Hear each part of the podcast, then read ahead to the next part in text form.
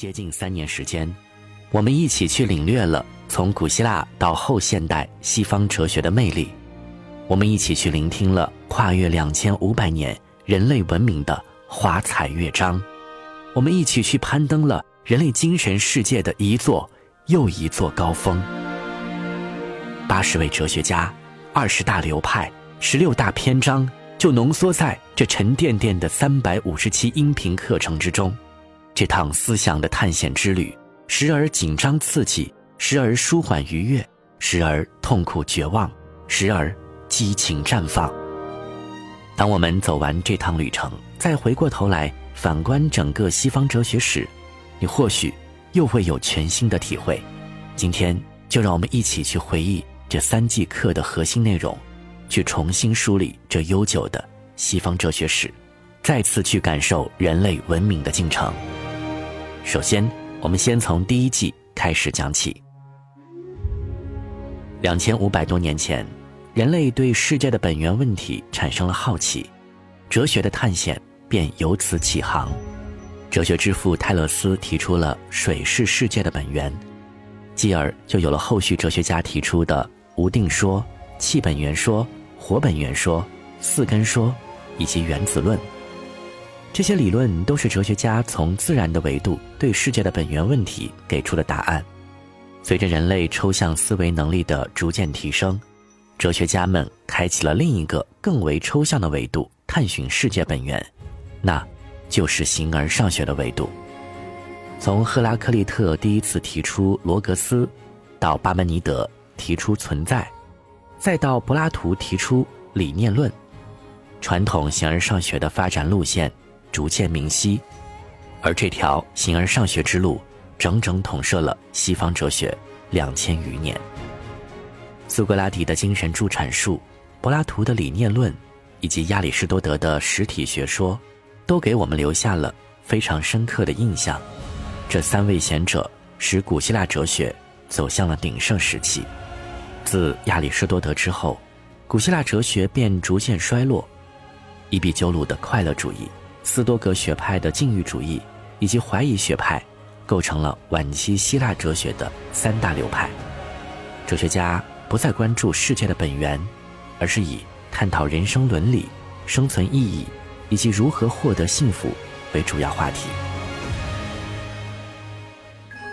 从公元四百七十六年开始，到十五至十六世纪，西方世界进入到了长达一千多年的中世纪黑暗时期。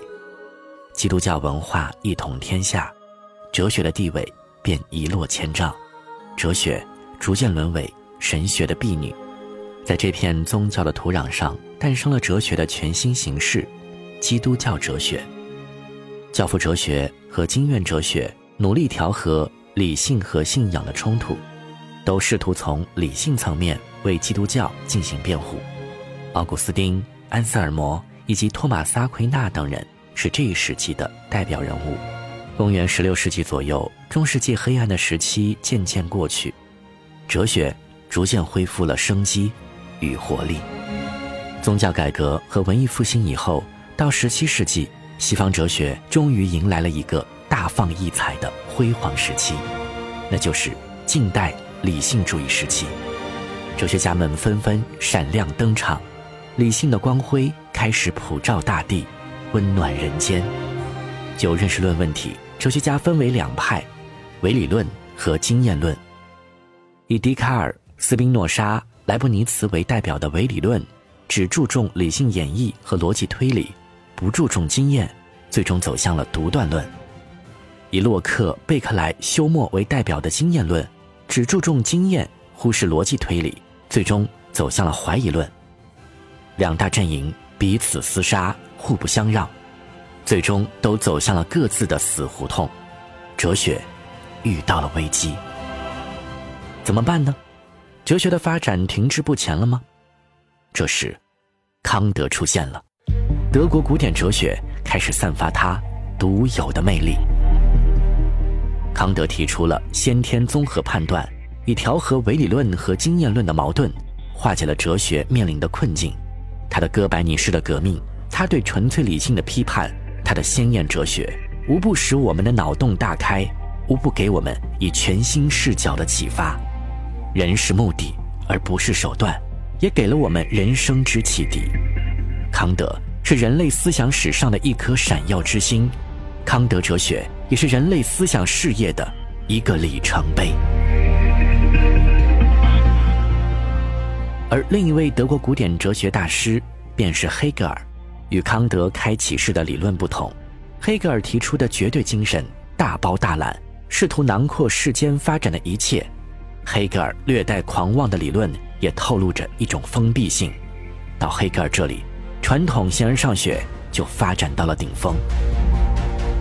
这就是整个第一季传统哲学的内容。第一季就如一条古典的河流，从古希腊缓缓流淌而来，不疾不徐，途中经历了中世纪的黑暗，也经历了近代理性时期的辉煌，最终河水汇聚在德国古典哲学。这个最大的蓄水池里，虽然哲学家众说纷纭、莫衷一是，但总体的目标都有着内在的一致性，那就是探寻罗格斯，探寻现象背后的本质规定性。我个人认为，第一季的关键词就是建构，理性的建构、自我主体性的建构、人与世界关系的建构、人类生存内在秩序的建构。总体来说。第一季的基调是传统而朴素的，第一季尤其注重的是抽象思辨，所以你在听课时总会感到异常烧脑，这也正是古典哲学思辨的魅力所在。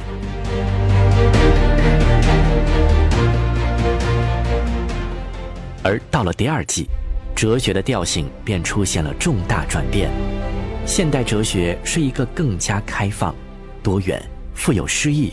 同时也具有批判色彩的哲学阶段，哲学家们不再拘泥于传统理性的框架，而是散发出了更多维度的话题，关乎人的生命、欲望、本能、语言、存在和幸福。哲学的各个流派纷纷涌现，开始了一轮又一轮新的论说。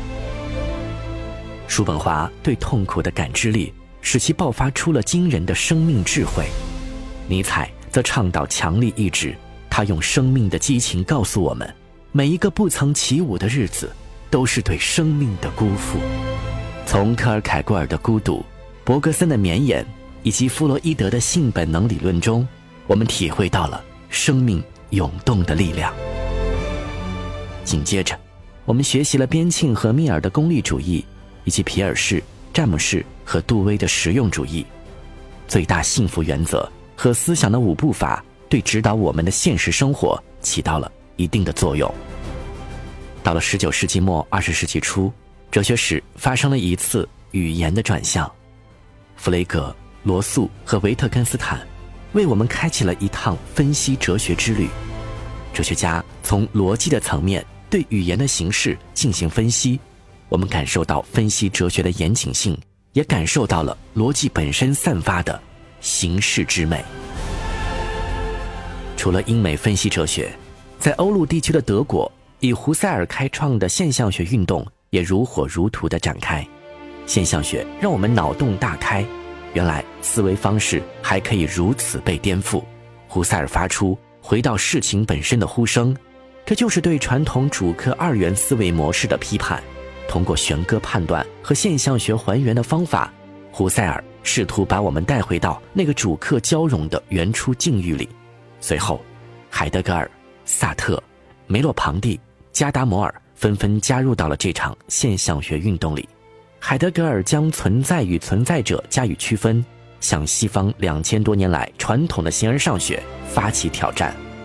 通过对此在的分析，揭示出人生在世的本质结构、人的牵挂、人的本真与非本真、人的沉沦。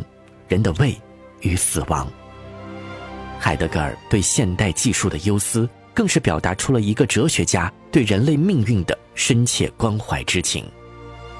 法国的萨特探讨人的生存话题，自在与自为，存在先于本质，最后得出了人是绝对自由的结论。而加缪的荒谬哲学告诉我们，人要遭遇荒谬，更要对抗荒谬。梅洛庞蒂和加达摩尔这两位虽然放在第三季讲解，但他们的理论也属于现象学运动的大范畴。梅洛庞蒂开创了知觉现象学，他贯彻回到事情本身的口号，但他还原到了一个主客之间的模糊暧昧的中间地带，也就是身体主体的知觉场。加达摩尔则深受海德格尔的影响，他将理解和解释本身看作是人生活的一种根本存在方式。人怎样理解、怎样领会世界，人就怎样显现自身。在第二季最后一章，便是马克思的理论。马克思将历史、社会、实践和现实的人这几个要素结合在一起，去阐明历史发展的规律，去为全人类寻求解放。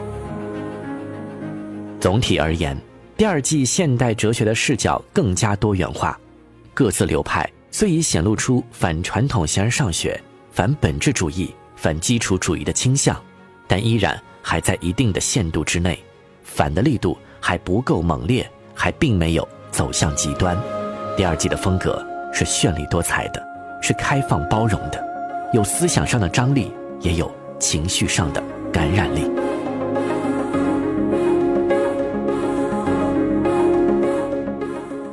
而到了第三季，情况就大不一样了，后现代哲学开始走向了一个批判的极端境地。后现代哲学就如一根刺，彻底刺向传统理性、传统哲学所规定的内在秩序，解构传统理性构建的根基。霍克海默与阿多诺通过对启蒙理性以及对文化工业的反思来表达对现代性的批判，马尔库塞则提出了单向度的概念以及本能革命的大拒绝的方式来批判当时的社会统治，而到了福柯。就更加激进和极端了，批判的尺度和力度更大了。福柯通过对历史的考察，彻底消解现代文明和现代理性的根基。人之死，现代社会就是一所大监狱，权力无处不在。这些带有极端色彩的理论，将之前的理性根基全盘摧毁。这些理论虽给人带来快感，但也冲击着每个人的敏感神经。可以说。